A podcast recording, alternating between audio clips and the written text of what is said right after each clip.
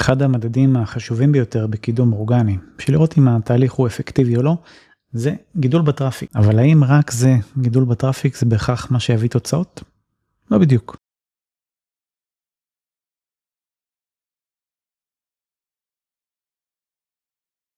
אז לאורך השנים היו לי כל מיני לקוחות כאלה שהיו מאוד אובססיביים על ה traffic באתר, זאת אומרת זה המדד היחיד שהם למעשה הסתכלו עליו.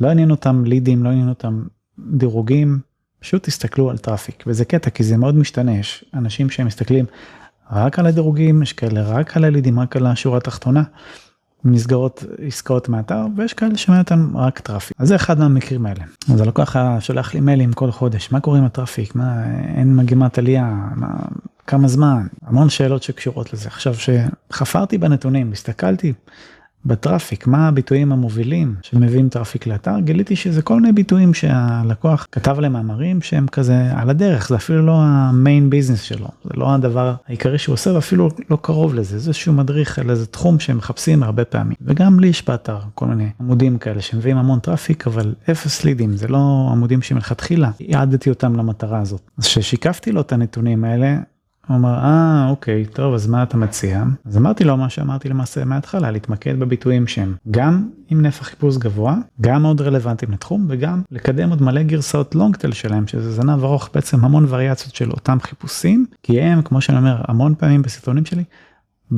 במצטבר הם יביאו את המסה העיקרית של הכניסות פשוט מהמון המון ביטויים קטנים שמצטברים. נקודה למחשבה, שיהיה בהצלחה.